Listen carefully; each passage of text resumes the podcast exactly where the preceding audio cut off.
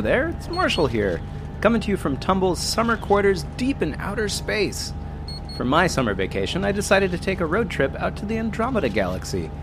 I hear it's really nice this time of year. Lindsay and I will be back with more new episodes soon, but in the meantime, we wanted to give you this extra special bonus pack for your summer road trip. We've taken a bunch of our favorite episodes about outer space and mashed them together into one great big summer road trip and fun pack. Download this before you go on any long trip someplace, and you'll have more than an hour of tumble listening. But before we get to the episodes, here's a quick shout out to our new Patreon patrons.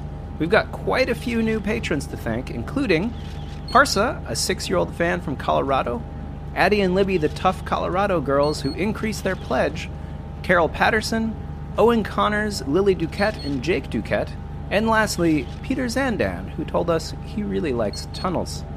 If you'd like to be like these awesome people, please come support Tumble on Patreon. We really depend on our patrons in order to keep bringing you these great stories of science discovery. At the moment, we're doing a drive to get to 150 patrons, and we are so close to our goal. If we reach it before the end of July, I'll post a video of me doing something silly of your choice. Thank you all so much, and now we're off to space!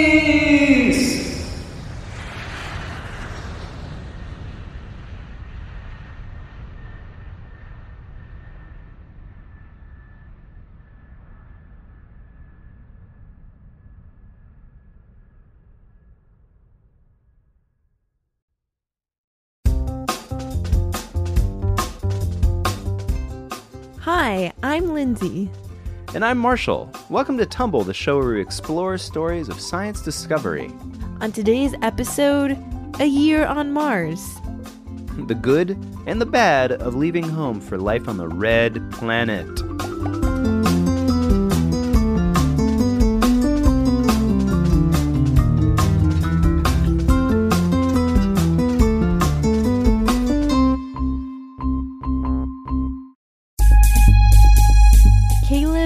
Hazel sent us some ideas about what they would pack for a year on Mars. I would take my mom uh, because she's a good knitter and she could knit me a blanket and or a hat. I would bring the seeds. We could plant food. I would bring my sister because because she plays with me and if nobody's there to play with me, you'd probably get bored and just go home. And I would also love to bring my house because why would you want to live in this like rover space tech thing? I would love to just live in my house there. Man, thinking about packing for a week long trip is hard enough. I have no idea what I would take for a year on Mars. Definitely at least seven pairs of underpants. yeah. And probably lots of those fig bars you can get at Costco. I love those. Yeah, yeah.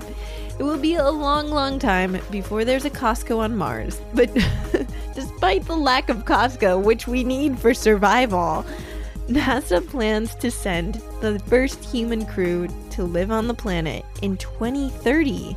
Right now, scientists are hard at work figuring out how to prepare for a trip. And Sheyna Gifford is one of them. Basically, all you needed were a few changes of clothes, some shoes, a lot of shoes, and, you know, a few personal toiletries, but that's about it. I mean, Mars comes equipped with everything else you need. Sheyna is a physician and a journalist, and she spent a year in a Mars simulation. What does that mean? She pretended to live on Mars for a full year with five other people. And every day they dealt with the challenges of living on Mars isolation, limited food supplies, spacesuits, and some things you wouldn't expect. Even though you're in space, you can't see space in the dome. So, ironically, the only way to see stars in space is to project them on the ceiling. If you're planning on spending a year on Mars, expect to spend a lot of time inside. I'm guessing that's because going outside takes a lot of effort and the air might turn you into a toxic mutant. Not the mutant part, but yeah, there's not enough oxygen to breathe, the planet's full of radiation, and the weather is extreme to say the least. So taking a stroll is hard to do, even if you're just pretending. Well, when you go to put in a spacesuit, you have to figure out how to negotiate this thing with really big pants and really big shoulders and a really big helmet. Usually you'd step into it first and pull it up to your waist and get your waist strapped in. And then you would pull it up over your shoulders, down over your head, and then turn the fans on to make sure they were working because you need to have air circulating in your spacesuit or you'll actually suffocate. So you turn your fans on, they and then you check your radio. And then you seal yourself in. And then you stand in the airlock for five minutes while the dome atmosphere is sucked out and the Martian atmosphere is pushed in. And then once those five minutes have passed, you can go outside and do your work. So that sounds really uncomfortable, like worse than the summers in Texas. I mean, except the really bad ones. Remind me, why do we want to live on Mars again? Despite how intense it is, scientists believe that for humans, Mars is the best place to try to live off Earth. But what about the moon? I mean, we've gotten there, and uh, it seems like a nice place. They have some good cafes, a few shops, A flag. a flag. Mars is so much further away. The moon is close, but it has a lot of issues. Not a lot of good radiation shielding. Not a lot of gravity, only one sixth gravity. So things bounce really high, which is fun, but may not be a great place for us to live long term. Uh, being able to jump around really high actually sounds like it'd be great. yeah.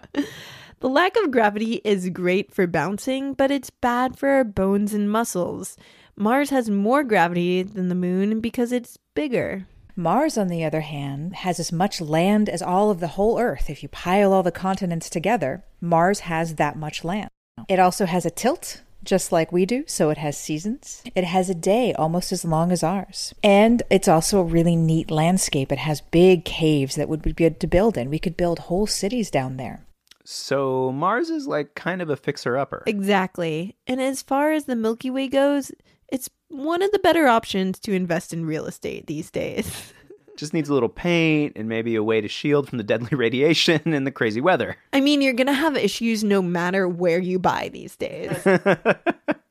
But realistically, we won't be colonizing Mars for a long, long time. So where do you go to pretend you're on Mars? Sim Mars, as they call it, is on the largest volcano in the world. I know you're talking about Mauna Loa in Hawaii. Exactly. Mars is a volcanic environment, and Sim Mars looks an awful lot like actual Mars. So that was enough to convince them that they were on real Mars. It was actually pretty convincing. They were isolated on this volcano that's covered in red and black jagged volcanic rock, and every time they went outside, they had to wear that heavy spacesuit. Any communication with people outside had a 20 minute delay on it, just like it would be on Mars. Still, they must have realized they were still on Earth. So we are not on Mars, obviously. Um, the sky is blue. The sky is not blue on Mars. There are clouds. There is rain. There is too much gravity. There are many indicators that you are not on Mars. They're in between worlds. So you're not on Mars, but you're not on Earth either. You're in Sim. So all the living conditions were designed to match a real future Mars mission. The team was mostly confined to their solar powered dome. They were even tested with real Mars emergencies and possible Mars problems. Imagine waking up early and the first thing you wonder is do we have any power? So you have to check the power systems.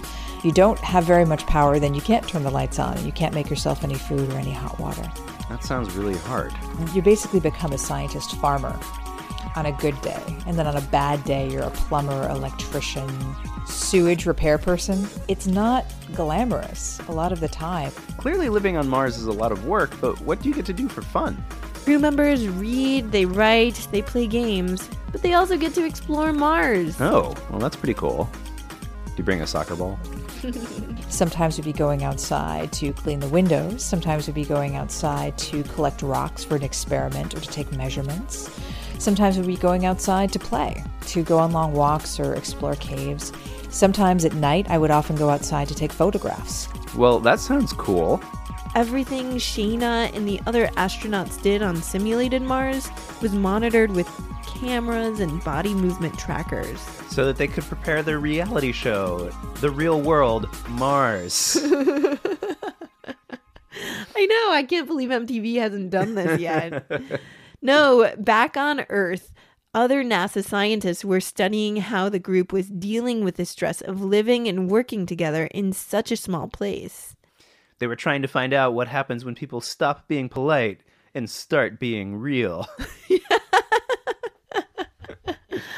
I know. You, it, Sheyna did describe it as kind of a reality show, but only NASA and researchers from the University of Hawaii were watching them. So either way, it seems like they're a little bit more lab rat than they are scientists. They are data. So that's what an astronaut is. They exercise when they're told to, they eat when they're told to, they sleep when they're told to, they do the experiments they're told to do. They are the science. That's what you are when you're an astronaut. You are science. NASA has now done four Mars simulations, and they plan on doing many more. Each time they have a different team, and they're getting new and different data. They're trying to establish a pattern of human behavior. Of course, here's the interesting thing no two crews are alike. The reason they have to keep iterating the experiment or doing it over and over is because they're looking for a pattern that sustains even when the crews change. So, what kind of pattern? A pattern to human psychology. Everyone gets sad or mad or whatever at some point, but no two people feel the same way. Sheyna said that is why people, and not planets, are the biggest X factor in space travel. I've never really thought about an astronaut getting sad or mad. I just think of them as being like extremely well put together. Well, more than anything, they're humans. They're facing big challenges, stressful times, and they're with a small group of people in an enclosed space for a really long time. And that's the whole point of why NASA runs these experiments. It's not just fun to play pretend. Though that's surely part of it. They were looking at how well the group sticks together, works together, and gets along in that one year time when they only have each other. So it's like a never ending car trip. At some point, everyone will start to annoy you and put their feet on your side. Captain! Jenkins put her feet on my side of the spaceship again. Tell her to stop touching me. Do I have to turn this ship around? We're halfway to Mars. It'll take us a year to get back. I know. On a road trip, on a regular road trip, you can pull over and get ice cream to calm everyone down. But in space, you have to keep working together as a strong team, and there's a limited amount of ice cream. People who don't get along don't accomplish much together. They don't do school projects well together. They don't play on baseball teams well together. They don't sit down and have dinner very well together. So it's important that people get along in all circumstances. But in space, there's no one else to help you. You can't just walk out and say, you know what, I'm tired of being here. I don't want to talk to you anymore. We're done. There's nowhere else to go, and there's nowhere for them to go. So the more we talk about this, the more difficult life on Mars, I mean, simulated Mars, sounds. So why did Sheyna sign up for this? Sheyna says that she was as excited to go to Sim Mars as other people are to go to Disneyland. Ever since I was a kid, ever since I can remember, I've loved space and I thought that space was amazing. I was pursuing the dream of a lifetime. So that's not giving anything up, quite the opposite. This is about your future and your ability to go do whatever you want to live in space, to visit space, to go and come back, or go and stay. Marshall, if we were to go live on Mars together, how do you think we'll do? I mean, not well, obviously. it's it's hard enough for us to just like keep the dishes clean. yes.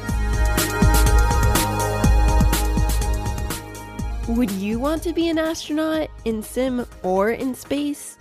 Go to our blog and check out the job requirements for Sheyna's mission and Mars One, a private company that wants to establish the first human settlement on Mars. And you'll find out why all aspiring astronauts have to go on a backpacking trip as part of the application process, and they don't have to do it in spacesuits for some reason. It would be a little bit too heavy of a load. Just think like climbing a mountain in a spacesuit, that would be so hard.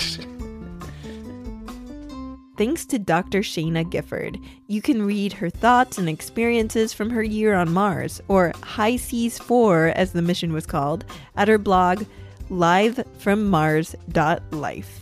We'll have the link on our own blog on our website, tumblepodcast.com. Thanks also to Caleb and Hazel. Sarah Lentz is our associate producer, and she wrote the show. I'm Marshall Escamilla, and I made all the music. I'm Lindsay Patterson, and I produce this show. Thanks for listening, and tune in next time for more stories of science discovery.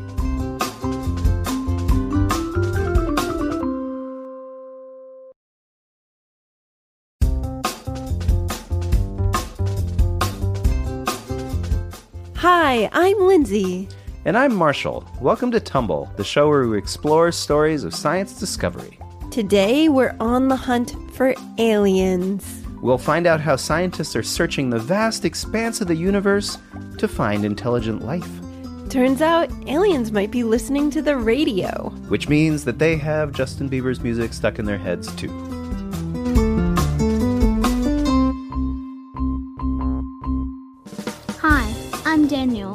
and I'm from New Zealand. My question is Are we alone in space or is there any other life forms out there? The age old question Do aliens exist? What do you think? I think it would explain why some people wear the clothes they wear at festivals. I got interested in this because one night I saw something in the sky. Did he see a UFO? An unidentified flying object? I mean, we know the truth is out there. It is. There's a lot of solar systems and planets out there, and scientists could use the Hubble telescope or something like that to look into planets and find out. No one has found the answer to Daniel's question yet. I imagine if we did know the answer, we'd probably have heard about it and you wouldn't just be hearing about it on a podcast. We would not be breaking news right here, right now on Tumble. Scientists are looking, and I talked to one of them. My name is Seth Shostak, and I am senior astronomer at the SETI Institute here in lovely, glamorous Mountain View, California. SETI, that's the search for extraterrestrial intelligence. The SETI Institute is dedicated to looking for life outside our planet. So, Seth hears from a lot of people like Daniel who think they've seen something. Usually, once a day, somebody will call me up or they'll send me an email and they say, Look, uh, you know, I saw something. I think it may be extraterrestrials, and, uh, you know, I think you ought to take a look at it. it seems like it's almost human nature to want to believe that there's something more out there. Or to ask when we're looking up at the stars, are we alone? I'm sure that the question is as old as humanity.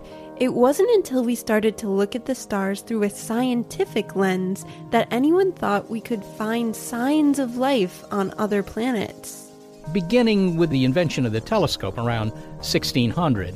People look at the moon and they see all these sort of craters and they say, well, these look like cities to us. The telescopes really weren't that great back then, so there was probably a lot of room left over for the imagination. A lot of space between your eye and that planet. All imagination. A hundred years ago, people thought there were canals on Mars, and the experiment to prove that involved just looking at Mars through a telescope. There was one guy named Percival Lowell who practically invented the idea of Martians. He believed that he could see canals on the surface of Mars, waterways built by intelligent life. Like little green men, like Marvin the Martian. Exactly. Other astronomers were skeptical, though, because they couldn't see the canals Lowell was talking about.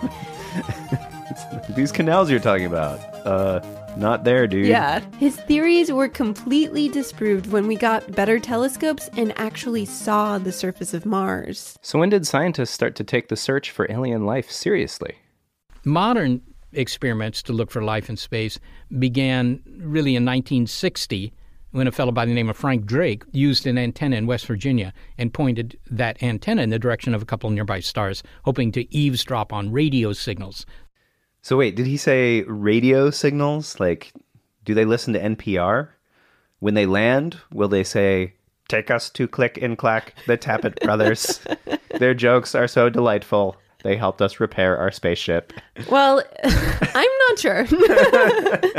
but that same technology of radio waves that carry our voices and our music might help us make contact with aliens. in the same way that you can send messages with, you know, just using a flashlight or even a mirror in the sunlight, you know, flashing your buddy down the street there, uh, some sort of Morse code message, you can also use radio to do that. And radio goes through space. So radio can be a way to pass notes through space, like aliens writing on a little folded piece of paper. I like you, Earth. Pretty much. And the radio waves Seth is talking about aren't the same kind you get in your car. The transmissions are much more powerful and they're pointed at distant galaxies. So this kind of astounded people. They realized that even in uh, you know in, in, in the late 1950s, we already had technology that would allow you to send bits of information from one star system to another. To think people were just making silly little radio programs with this powerful technology. I know, podcasts are a huge improvement. So Frank Drake thought that if our radio waves might be reaching far into outer space, maybe there are aliens out there broadcasting straight to us. There are planets out there that are billions of years older than the Earth. So if there's anybody on those planets, right, they've had more time to develop their technology than we have. Maybe they figured out that, you know, if you want to send a message to I don't know, a spacecraft that's far away from you or to some colony you have on another planet far away, you might use radio to do that, radio waves, because they go through space and they go as fast as anything can go. Back on our home planet in 1960, Frank Drake was using radio waves to study the universe. He was doing astronomy, but then he realized that, doggone it, this same equipment, these giant antennas that he had, could be used to try and eavesdrop on signals from from aliens that could be, you know, just ricocheting around the, the universe. And all he would have to do is just point the antenna at the sky, at some nearby stars, which might have planets, and, and hope to pick up a signal. So did he get anything? No, but the idea caught on. Everybody got very excited because they thought, wow, this is really neat. We might be able to find the aliens without having to, you know, build rockets that we can't build to go and find them or wait for them to land in the backyard. Beginning in the 1970s, NASA got involved. They actually uh, started a, a whole experiment to do this on a big scale. Unfortunately, that project was canceled in 1993. When NASA quit the business of alien hunting, there were still plenty of people who thought it was worthwhile. One of the founders of Microsoft helped the SETI Institute, where Seth works, build the radio telescopes they use to search for intelligent life. But we put it in the mountains because, uh, you know, the mountains kind of block all the interference, all the radio signals from San Francisco and other places here that would otherwise confuse you. But if you visited there, you'd see 42 antennas. These are pretty big antennas. You'd, you'd have a hard time getting them into your house, but you could fit one in the backyard. And uh, these 42 antennas work as a team. They all get pointed in the same direction. So they're listening for radio signals from aliens? Yes, they have extremely powerful receivers attached to those antennas. So your car radio can pick up a bunch of channels. These radio telescopes can pick up many, many more. Because we don't know where the aliens are going to be broadcasting, where on the dial they might be. We have uh, receivers that can listen to 50 million different channels all at the same time. 50 million channels? I mean, so it's got to be like a 100% chance that you're going to find some alien pop songs. No, it's basically dead air. Dead air? So, like, no signs of life, no, like, very distant Alpha Centauri. You know, this is not a kind of experiment where you're close. Either you found them or you haven't found them. And they haven't found them for 50 years since Frank Drake started his experiments. Yeah, 50 years is a long time, but the equipment has not been so very good for most of that time where we could look at more than one star system at a time. So, what exactly is the point of monitoring 50 million channels if you don't hear anything for 50 years? That's like 250 million year channels. Channel years. They're called channel years. well, just because they haven't found anything yet doesn't mean they're never going to find anything. It's been said it's like going down to the ocean with a, you know, with a cup and taking out a cup of water and looking in and say, "Hey, see any fish?" No. Well, I wonder. Maybe that means there are no fish in the ocean. No, it doesn't. It just means you didn't look at enough ocean. There are a couple of hundred billion star systems, just like our solar system, in our own galaxy, the Milky Way. Multiply that by a hundred billion galaxies in the universe, and you get the idea that there are a lot of places left to look. But are radio waves the only way to look? Like, couldn't aliens communicate other ways? Yes, there, there are other ways to look for ET. Instead of radio waves, you could look for flashing lights in the sky. That's one thing. And in fact, we're building some equipment to do that because you don't know. Maybe the aliens are just, you know, flashing lasers at you every two weeks. Well, if an alien really wanted to drive us crazy, that would be a great way to do it. It's kind of like flashing a laser pointer at a cat. You want to make the humans jump? Watch what they do when we flash at them. The other idea is that there's some mysterious things in space that make these very, very brief flashes of radio waves and light waves. They're called fast radio bursters. These fast radio bursters are currently a mystery of science. They could be an alien communication, or they could just be something weird happening in a black hole somewhere. Like a message from the Overcat. But astronomers are determined to find out what they are and where or who they're coming from. But what if, like Daniel asked, there is no intelligent life out there? We will never know that the answer is no, right? Because if you don't find something, that doesn't mean that it's not out there. It just means that you didn't find it. I guess it's pretty hard to prove that something isn't there. That's true in science in general. It also means that we'll be looking for intelligent life for a long time. There is no quitting in alien hunting. At least not for Seth. He has this insane curiosity about this question that we all ask, and he's pursuing the answer. Very interesting. That's what science is about curiosity, just to know whether our planet is the only one that has not only life, but intelligent life. uh, Or is intelligent life and, and life in general, is that just all over the place and, you know, this is just one more place? It, it would be really interesting to know the answer to that. It's not just the SETI Institute looking for the answer. A research program called Breakthrough Listen is using super powerful telescopes around the world to search 1 million stars for radio signals and laser signals. Some of the most famous scientists in the world are helping out. They haven't found anything yet, but with aliens, you're never close to finding the answer. When we find them, we'll know.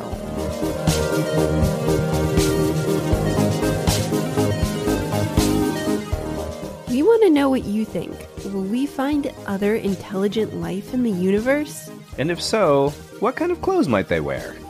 What kind of food might they eat? What kind of sports would they play? Would they be fans of LeBron? Of course they would.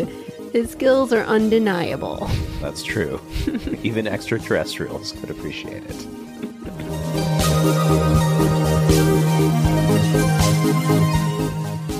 Seth Shostak is senior astronomer at the SETI Institute. When he's not searching for aliens, he makes a radio show and podcast like any sane person who has a tiny bit of extra time on their hands would. It's called Big Picture Science. Also, thanks to Daniel from New Zealand for his awesome question. Keep looking for aliens, Daniel. Check out our blog at tumblepodcast.com to learn more about SETI and the weird and wonderful tale of when people thought there were canals on Mars. And as always, we'll really appreciate it if you leave us a review on Apple Podcasts if you haven't already. Our intern is Andrea Gonzalez. Sarah Lentz is our associate producer. I'm Lindsay, and I wrote and produced this show. And I'm Marshall Escamilla, and I wrote all the music. Tune in next time for more stories of science discovery.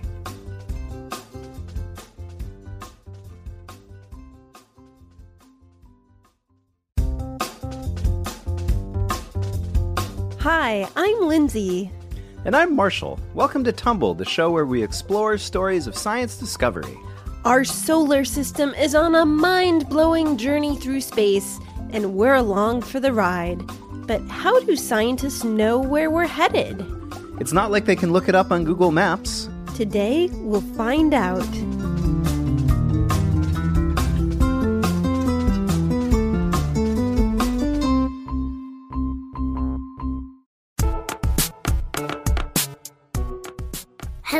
My name is Nevada. Do solar systems move or do they just stay there? I definitely remember learning in school that planets move around the sun, but I never really thought about whether the solar system itself is moving through space. So is Earth and all of our fellow planets just on some crazy ride through the universe, or are we just sitting like a mobile in a third grade classroom? For an answer to Levin's question, I talked to Stephanie Milam, an astrochemist who studies the solar system. I get to go to telescopes and study the chemistry in space. So the entire universe is actually my laboratory now. Stephanie told me that the planets orbiting around the sun is just the first part of how our solar system moves in space. Our solar system is within a galaxy, and that galaxy is called the Milky Way. And we actually live in one of the arms of the galaxy. So if the Milky Way galaxy was a city, we're like tucked away on a little cul-de-sac, a quiet neighborhood. We're sitting on some pretty good real estate, although it might take us a long time to get to work. Yeah, our neighborhood is nice and habitable. But in the city of our galaxy, there's a central point, somewhere downtown, that all the neighborhoods in the city rotate around. So we're not just living north or south or east or west of downtown. We're moving all the time. The Milky Way is swirling through space. So we're moving on one of these arms around the center of our own galaxy, around the center of the Milky Way, which is also moving with respect to other galaxies in our local group, Meaning, our neighborhood of stars which move with respect to the entire universe. So everything is moving. Whoa, so the solar system is really moving on so many levels. Yeah, the planets are moving around the sun, our solar system is moving around the Milky Way, and the Milky Way is moving with our neighbor galaxies, which are all moving through the universe. Okay, okay, I, I get it, but how do we know that that's what's happening and we're not actually dangling in a cosmic third grade classroom? I mean, we can't really get outside of the universe to double check, right? We actually can measure how fast we're moving within our own galaxy, but also compared to other galaxies. We know how fast we're going, what things are coming towards us, what things are moving away from us. Astronomers have figured out that our solar system is orbiting around the galaxy's center at a rate of 230 kilometers or 143 miles a second, which means that it takes us 200 million years to rotate all the way around.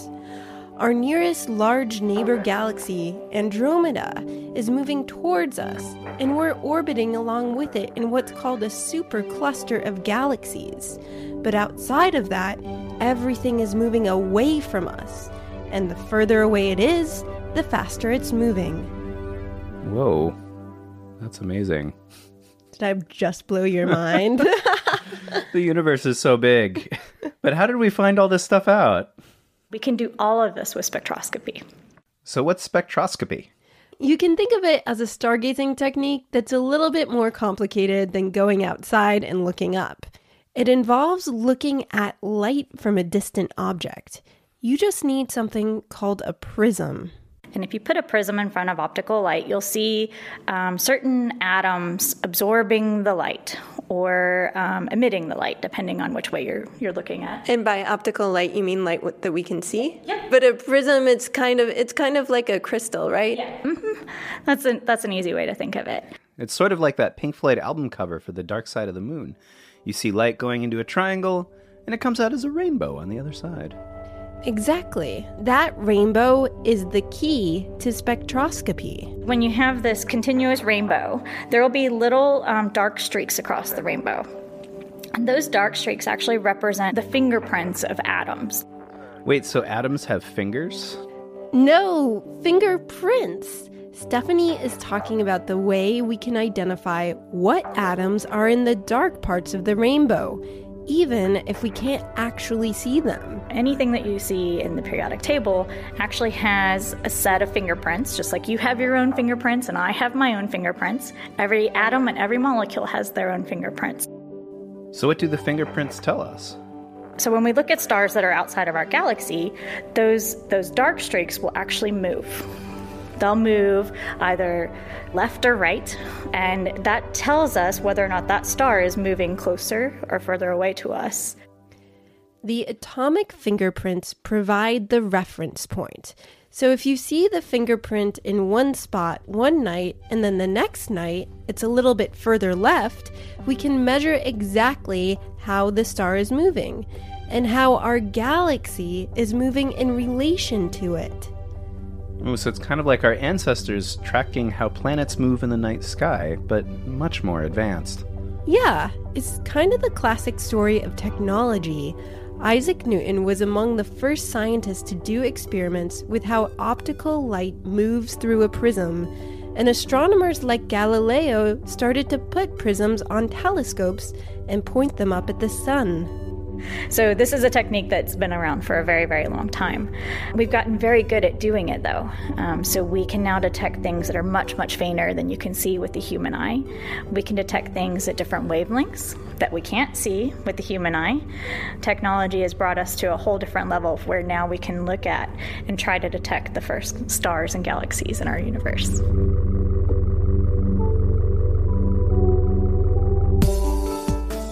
Technology has brought us to the project Stephanie is working on now, the James Webb Space Telescope. NASA is getting ready to launch it into space next year, over 20 years after scientists first began dreaming it up. It's six and a half meters in diameter. It's massive. The whole telescope itself stands over two stories high. It's a honeycomb pattern of gold plated mirrors mounted onto a massive sun shield like a platform floating in space. It's designed to be extremely sensitive to those tiny dark streaks or wavelengths that Stephanie was talking about. You can check out images on the blog on our website, tumblepodcast.com. It's really incredible to see. It's beautiful. With the help of spectroscopy, this telescope will allow astronomers to study the very first stars and galaxies in the universe to understand how our solar system and every other solar system came to be. Wow. So that's super amazing. The telescope can also shine a powerful light closer to Earth. Uh, there's all kinds of things that we want to know about the solar system, and it's it's so funny to think that um, it's here, it's our home, um, but there's so many things we don't know. So while we have this extremely sensitive telescope that's supposed to detect very faint things, I want to point it at the brightest and fastest moving things in the sky. So objects in our own solar system. Objects that sound unimaginably awesome.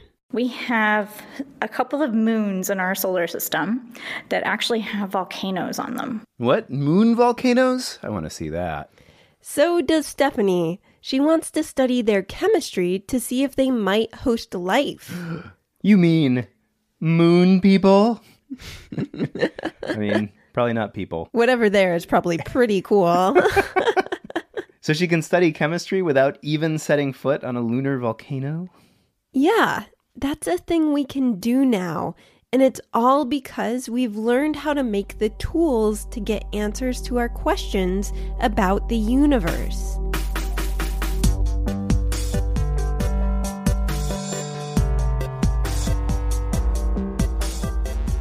For hundreds of years, we've been doing the same thing. We've been looking through telescopes to look at stars, to find new things. With modern day astronomy, though, we have better technology, so we can see further, we can see different things. And that's part of the quest. Every time we find something new, or we think there should be something new, that's what we're looking for. And if we find it, it's how did it get there? What is it? Um, how is it going to evolve? Is it going to do something even more spectacular? I feel like those styrofoam ball models of the solar system really don't do it justice. Like, I wonder if you could build a model of the planets rotating around the sun, rotating around the Milky Way, and traveling through the expanding universe. I mean, pretty crazy, but I think doable. Sounds like a great project for our listeners. They're probably better builders than we are. yeah, definitely, no question.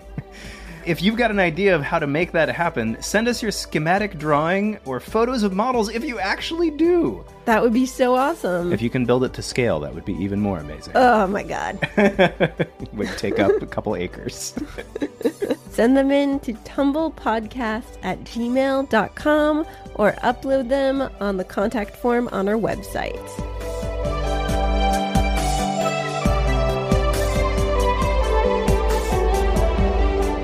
Thanks to Stephanie Milam, Deputy Project Scientist for Planetary Science on the James Webb Space Telescope for NASA Goddard Space Flight Center. Special thanks to Haley Gillespie and Joel Green for their help with this episode.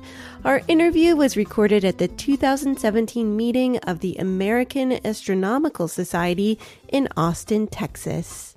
Sarah Lentz is our associate producer.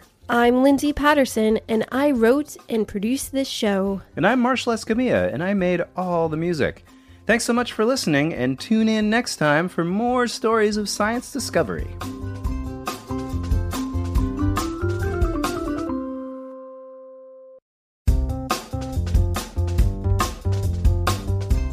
Hi, I'm Lindsay. And I'm Marshall. Welcome to Tumble, the show where we explore stories of science discovery.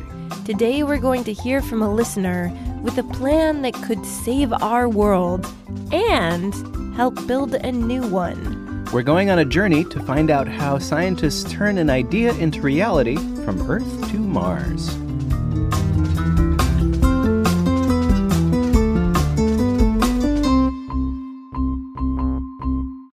Our listener Elon has a question that's really more of an idea. Hi, my name is Elon and I'm 10 years old. With the problem of producing too much CO2 on Earth, how can we get rid of it? Can it be filtered and broken down? Okay, so Elon is talking about solving climate change. You know, just the biggest issue facing our planet today. Elon knows what to do with that extra carbon dioxide. I have been thinking about sending all of that to Mars, hopefully in the near future. It would increase chances to populate Mars and continue to sustain life on Earth. If there's one thing I'd like to have happen, it's to populate Mars. And sustain life on Earth. Those- I mean, that's mine. yeah, I guess. That's fair. fair point. Well, Elon told us that he came up with this idea because he loves watching science videos and reading National Geographic. He saw an invention that extracted carbon dioxide from the air, and then he read about the idea of putting power plants on Mars to make more CO2 for its atmosphere. bye bye global warming, and think of the vacation home opportunities. So Elon's thought process was why not just take our extra CO2 and send it over to Mars? Kind of the two birds, one stone type thing. Sounds good to me. But when you have a great idea, what do you do to figure out if it could actually work? And then, how do you make it happen? Yeah, because Elon's idea involves so many challenges in so many different areas of science. Scientists have learned to bring all these diverse areas of science together to make amazing things happen. So today, we're going to take Elon's idea on the start of a scientific journey beginning right here in Barcelona.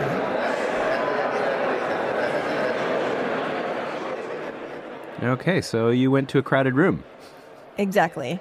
I went to a scientific conference or meeting. It's like a worldwide science water cooler.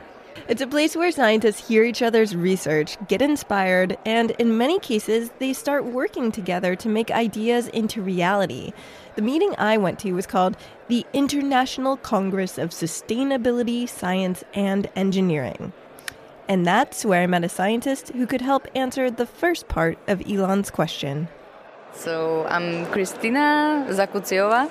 I'm from Slovakia originally, but I work in Prague in the Czech Republic, and basically I'm also a singer. Christina studies carbon capture and storage. That's taking carbon from the air and putting it back into the ground. She was also a finalist on the Czech Republic's version of The Voice. And she really impressed the Czech version of CeeLo. I wanted to talk to her about how to filter carbon from the air, but first I read her Elon's question. How would you answer that question? You know, I like very much that actually kids, or let's say non-scientific, like this, like serious scientific community, they have this brilliant ideas. Christina got started in science because she had the same question that's at the heart of Elon's idea. How can I make this world better? What can I do from my position? Even though I'm just a little person in this huge world, but I can do something. And yeah, that's what I want to say to everybody. Like, yeah, let's do something together and, and you know, collaborate, talk with each other, put it on a table, and I think the people will listen. Okay, so if you were going to try to figure out how to ship carbon dioxide to Mars, like what's the first step? The main idea or the main process what should need to be done is brainstorming with different people from a different areas. Okay, so is Christina the person who can tell us about the carbon dioxide part? She is, and it turns out scientists and engineers have been working on this technology. Right now, currently, what is happening is that the scientific community is trying to develop the process, which is the capturing the CO2 on some sorbents. Christina's talking about absorbent materials, a solid compound that absorbs the carbon dioxide gas. Get ready for some chemistry. If you have CO2 and you have um, calcium oxide, CaO, if you put them together, you have calcium carbonate. To put the gas and the solid together, they're cooked at a very high temperature and pressure to create a chemical reaction. Voila, you've got your calcium carbonate, the same material that a snail's shell is made out of. Delicious. Mm. don't eat that. Yeah, don't, don't ever eat that. Because what that means is that your carbon dioxide is now in an easier to store solid form rather than a sneaky, easy to escape gas. So where do they store it? Is there like a U-Haul like self-storage place for carbon? the CO2 goes into deep holes like old used up oil wells and then it's sealed shut, sort of like a high-tech underground carbon dioxide garbage can. basically. So it's not hard to see that Mars would be a better place to keep this stuff because there would actually be like a useful purpose for that carbon dioxide. So now that we know the first step of Elon's problem is solved, what do we do next? Now we have to go to Mars. I'm Scott Guzewich. I'm a research astrophysicist here at NASA Goddard Space Flight Center in Greenbelt, Maryland. And I primarily study uh, the Mars atmosphere. Scott is part of the team that drives the Curiosity rover across the surface of Mars, which is only a lot bit cool. I told Scott about Elon's idea and asked him if he thought carbon dioxide from Earth might help make Mars habitable. Right now, Mars's atmosphere um, is almost entirely carbon dioxide. It's about 95 or 96% carbon dioxide. A much smaller percent of Earth's atmosphere is carbon dioxide, but the Martian atmosphere is a lot thinner. So, to get to something like Earth's atmosphere, it would need a ton more carbon dioxide. Awesome. So it sounds like we're getting somewhere with this brainstorming thing. But wait, Uh-oh. Scott told me there's a bigger problem with Mars's atmosphere. The problem that, that we've discovered is that Mars is losing atmosphere to space all the time and has probably lost a lot of atmosphere to space over its history. What? Why why can't Mars hang on to its atmosphere? Is it like it will never find love? The atmosphere that got away. um, no, it's because it's missing something really important called a magnetic field, which is like its ability to love atmosphere. So like a giant field full of magnets, we have one of those on Earth. No, no. Around our planet, we have a force field that serves as a barrier between our atmosphere and space. It keeps out harmful particles that come from the sun and holds all the elements of our atmosphere in. But Mars does not have such a magnetic field. And so all that all that energy, all those charged particles just directly rain onto the atmosphere. And some of those help kind of pull away little bits of the atmosphere constantly, all the time. So the issue is that any kind of attempt to modify Mars's atmosphere is going to have to be continually managed in a really intensive way. Yeah, you'd have to you'd have to manage it, and you'd also um, you know need to, to bring in these materials from somewhere else, probably like Elon's comet, um, because probably Mars doesn't have enough left because of how much it's lost over time. Okay, so this is sounding pretty good for Elon's idea, but we have a new problem. How do we stabilize the atmosphere enough to make it habitable? You're not going to believe this, but Scott told me he was at a scientific conference and he heard an idea of how to do it. So, the one proposal that some NASA scientists had earlier this year was creating an artificial magnetic field for Mars. And it was a pretty neat idea. Wow, so this is like watching magic happen. I mean, this is kind of amazing. I'm feeling like this is fated to happen. Speaking of, we need to find someone to ship all this carbon dioxide to Mars. So, is there like an Amazon Prime service you could use, like next day CO2 delivery? Not quite. For the Mars missions that NASA does now, we have launch windows about every two years. And that just is dictated by how Earth and Mars pass each other in their orbits. NASA has to wait to launch rockets until Earth and Mars are close together, or as close as they'll ever be. Currently, it takes about six to nine months for a package to make the journey to Mars. Got to start planning way ahead of time for Martian Christmas. You really should send two packages of Earth socks at a time. The Curiosity rover is all like, Socks! Oh, I wanted a motorcycle. Back to CO2. Right. Can you tell me a little bit about what it would look like to ship CO2 from Earth to Mars? Right now, you know, when we launch uh, spacecraft to Mars, we, you know, we put them on big rockets and we send them all the way to Mars and, and we end up landing a small amount. So imagine one of those huge rockets that, that launches something like the Curiosity rover. It only ends up bringing about one ton of stuff down to Mars's surface. We need billions of tons of CO2 to be removed from our atmosphere, and then if we want to ship it to Mars. So, like, it would take a couple trips. What we've come to is a pretty significant engineering challenge in Elon's plan. I don't know how we're going to get over that one. So, if we want to deliver things to Mars, we want to maybe deliver it from a place that that we wouldn't have to work very hard to get it removed from. And so places like that would be, you know, asteroids and comets. If we could somehow, you know, grab those asteroids and comets and basically, you know, kind of grind them up and deliver that uh, carbon dioxide and into Mars's atmosphere, you know, maybe that's a much more feasible scenario than than kind of lifting it all the way off of Earth and then putting it onto Mars. I mean, grabbing and grinding asteroids would be pretty cool too, but we've still got the problem of what to do with all of our extra carbon dioxide. I think if we want to get rid of the CO2 in our atmosphere, you know, I think we're going to end up storing it back, kind of back where it came from, which is underground. Which is what Christina's working on. It's like we're right back to where we started. Exactly. Because even though it seems that the sky is the limit in space or like beyond the sky. yeah, the sky is kind of the limit in space. space also exists in the real world. So even though technically there could be a way to package and ship our CO2 off to Mars to thicken the Martian atmosphere, cost is a big part of the equation. You know, that's the restriction that uh, that people who you know want to go in space operate under unfortunately. You know, it's not it's not necessarily even the technology. It's you know it's the it's the cost to, to use that technology. So basically, shipping CO2 to Mars would blow the space budget. Astronauts would be like, hey, why can't we have dessert anymore? it's because we used our whole budget to ship CO2. You're saving the Earth, astronaut. Don't complain about the lack of ice cream.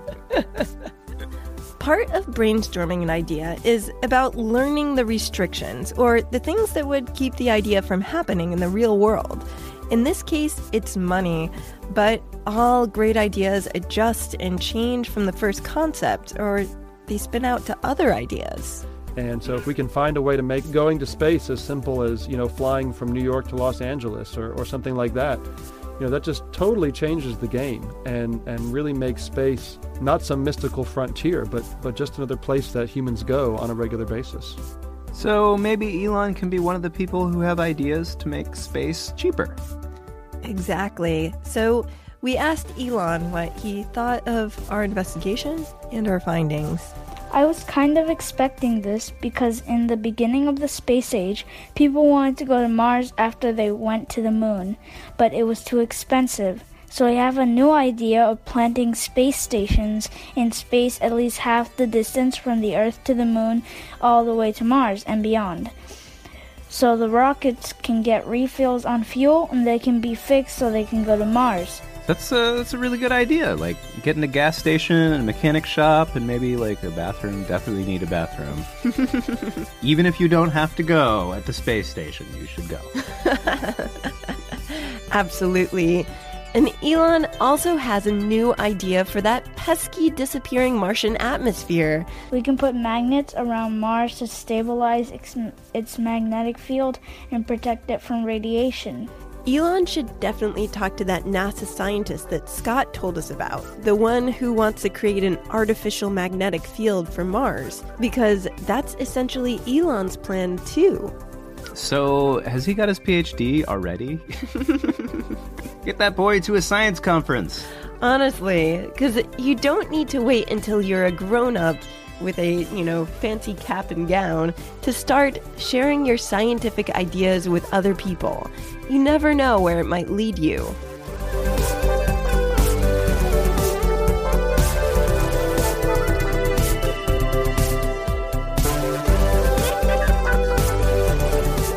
Do you have a great idea you've been floating around? What would it take for it to happen? Brainstorm, get information, and find out if there's any restrictions. Then see if you can test your idea. That's the next step. Let us know what happens by emailing us at tumblepodcast at gmail.com. We want to hear all of your great ideas.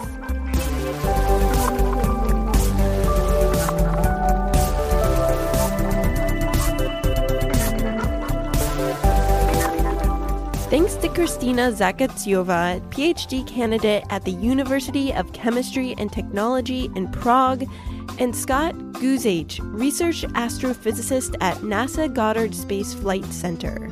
Special thanks to Michaela Sosby. Big thanks to Elon Penaloza for sharing his idea with us, and his parents, Ginia and Miguel, for helping out. You can check out resources for this episode on our blog at sciencepodcastforkids.com. Sarah Lentz is our editor. I'm Lindsay Patterson, and I host and produce this show.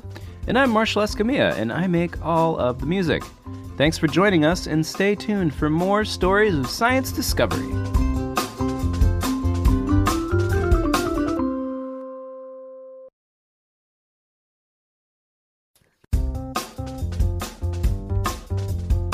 Hi, I'm Lindsay. And I'm Marshall. Welcome to Tumble, the show where we explore stories of science discovery. Today's show is about everyone's favorite space object of doom And we're not talking about the Death Star, we're talking about black holes. black holes. How do scientists find out about them without getting sucked inside and never escaping? And what do they want to know? We're about to find out. What's your name? My name is Charlie.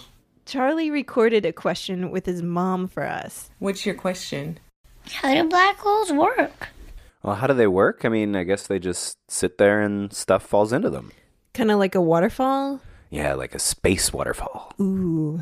Black holes are actually one of the biggest mysteries in space, and people have been thinking or theorizing about them for over 200 years, way before astronomers could detect their existence or even begin to understand how they work.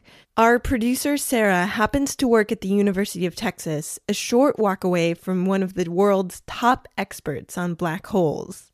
Hey, Sarah. Hi, Lindsay. Hi, Marshall. Hey. So, you're here to help us talk about black holes because we don't know a lot about them. I am so excited to help answer a question about black holes, and I knew just the guy to ask. I'm Karl Gebhardt. Uh, I've been working on black holes for many years, trying to measure their masses inside of galaxies. He's a professor here at the university, and he took me to his lab where they're building tools to find dark objects, like black holes, in space. So, where are we going? Up, up one floor.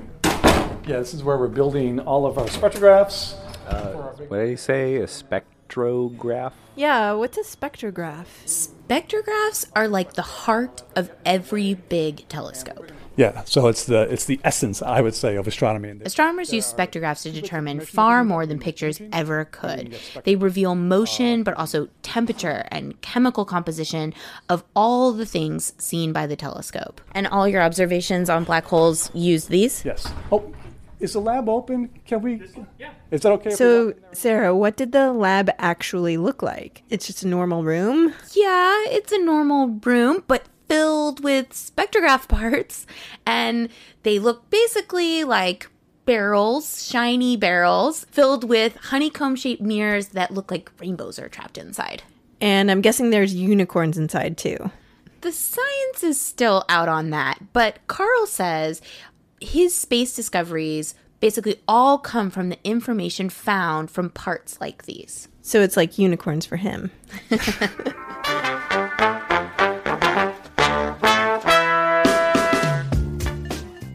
I take data from a telescope and I write a computer program to try to analyze this and trying to interpret how the universe came into existence.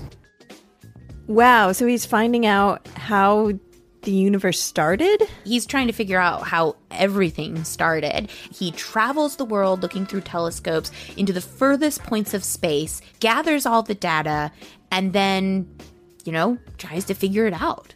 I'm an observer and I'm trying to understand where we come from. I knew we should talk to Karl about black holes because he's famous around the university for measuring more black holes than anyone else in the world. There are probably 80 to 100 black holes that have been measured in the universe now. I've probably been involved in maybe 40 to 50 of them. But are they hard to find, or is it just like picking apples off an apple tree? Black holes, like any dark object, are hard to find. You can't see them. Light cannot escape. By theory, by definition, by everything we know and love, um, you can't see a black hole. That's where spectrographs come in.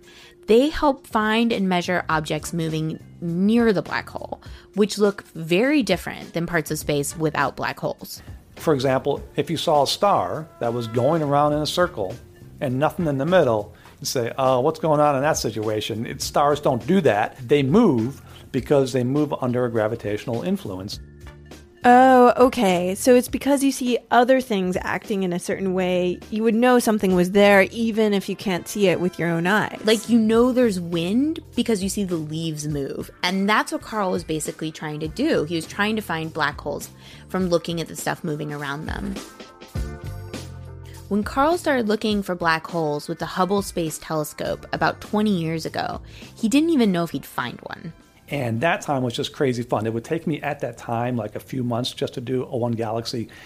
And boom, I'd say, yeah, here's a black hole. I'm like just jumping from galaxy to galaxy to galaxy. And it's like so exciting. So he's like, you get a black hole and you get a black hole. Everybody gets a black hole. Yeah, jumping from galaxy to galaxy, finding black holes everywhere does sound super exciting. So it's like he's a black hole space hunter explorer but he's really on Earth just looking at spreadsheets. Hey guys, maybe we should get back to Charlie's original question. How do black holes work? uh, you know, they they don't work. They just sit there and they just have things fall into them and be a center of gravity. They're our laziest workers, I guess I would say.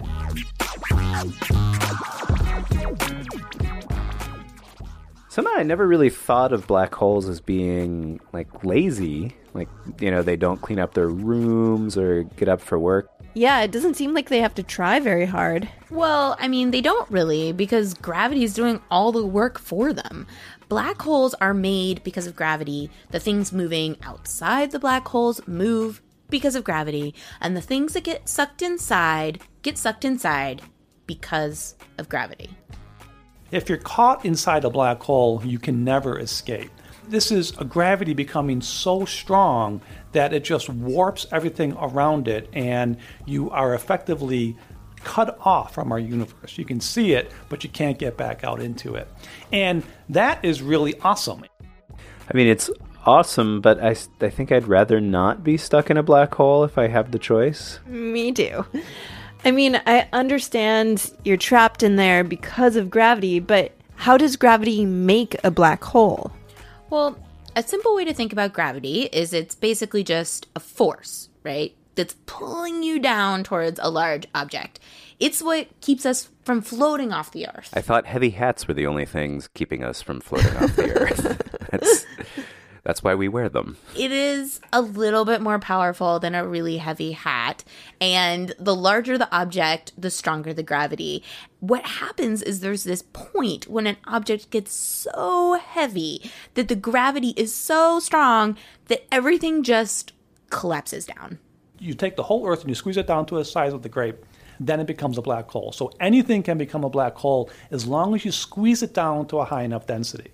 Astronomers call that point of collapse the singularity, and there's one at the center of every black hole. It's the ultimate win for gravity. Effectively, and this is the mathematical term, space time closes in on itself. Whoa, so black holes are like a gravity superpower? Uh, bending space and time inside out is a pretty cool superpower. I'll bet you could stop at least one robbery that way. It is the coolest of superpowers, and the result of when space and time go inside out are just, well, as you might imagine, crazy. So, what can this gravity superpower do if you get stuck inside a black hole? Or if you're trapped in one of those things, like what would it look like? It's, it's like you're living on the inside of a sphere. And if you were inside of a black hole and say I took a flashlight or a laser pointer and I pointed it straight away from my face, it would come around the back and hit me in the back of the head. Because space time is curved in on itself, and so that what this light beam is doing, it's like traveling in this curved path inside of a black hole. What I think is that we should send a cat into a black hole and just drive them crazy with flashlights. so, what I'm hearing is you're not a cat person. they would love it. They would love it. You know they would. yeah, it'd be like, it's over here, but it's over there, it's over here.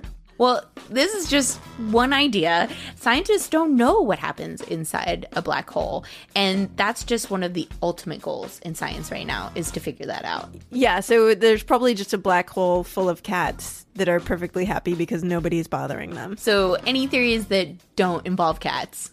Uh, no. Maybe you get to meet the overcat? All really good. Uh, but Karl had some other ideas. Porthole to another universe, you know, access to a higher dimension, etc., etc.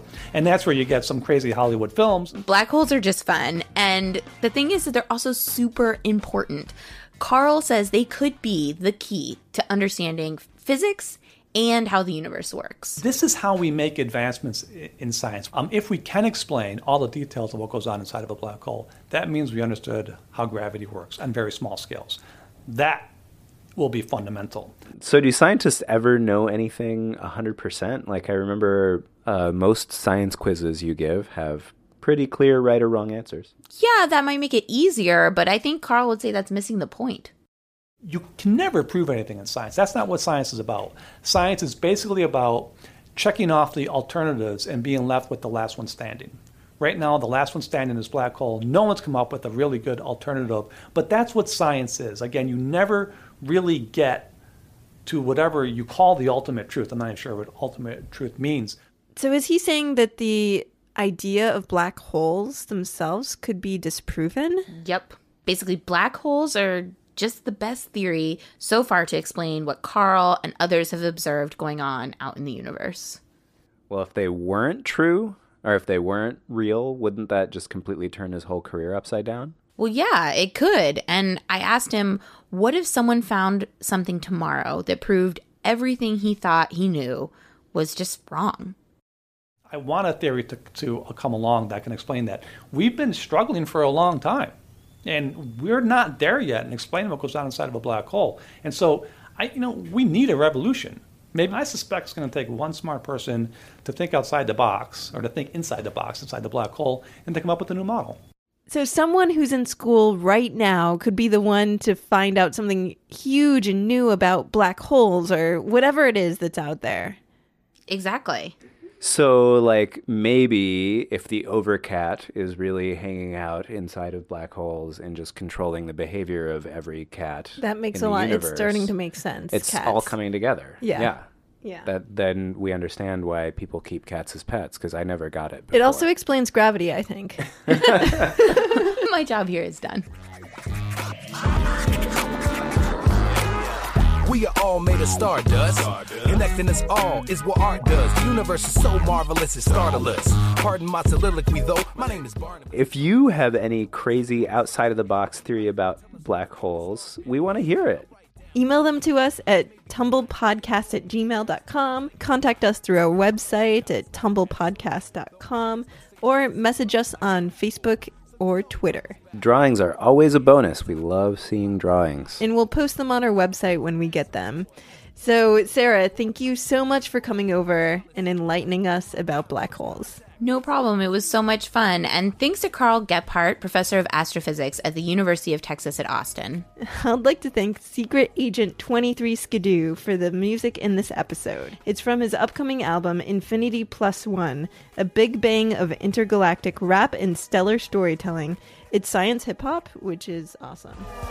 Yeah, it took a day and a half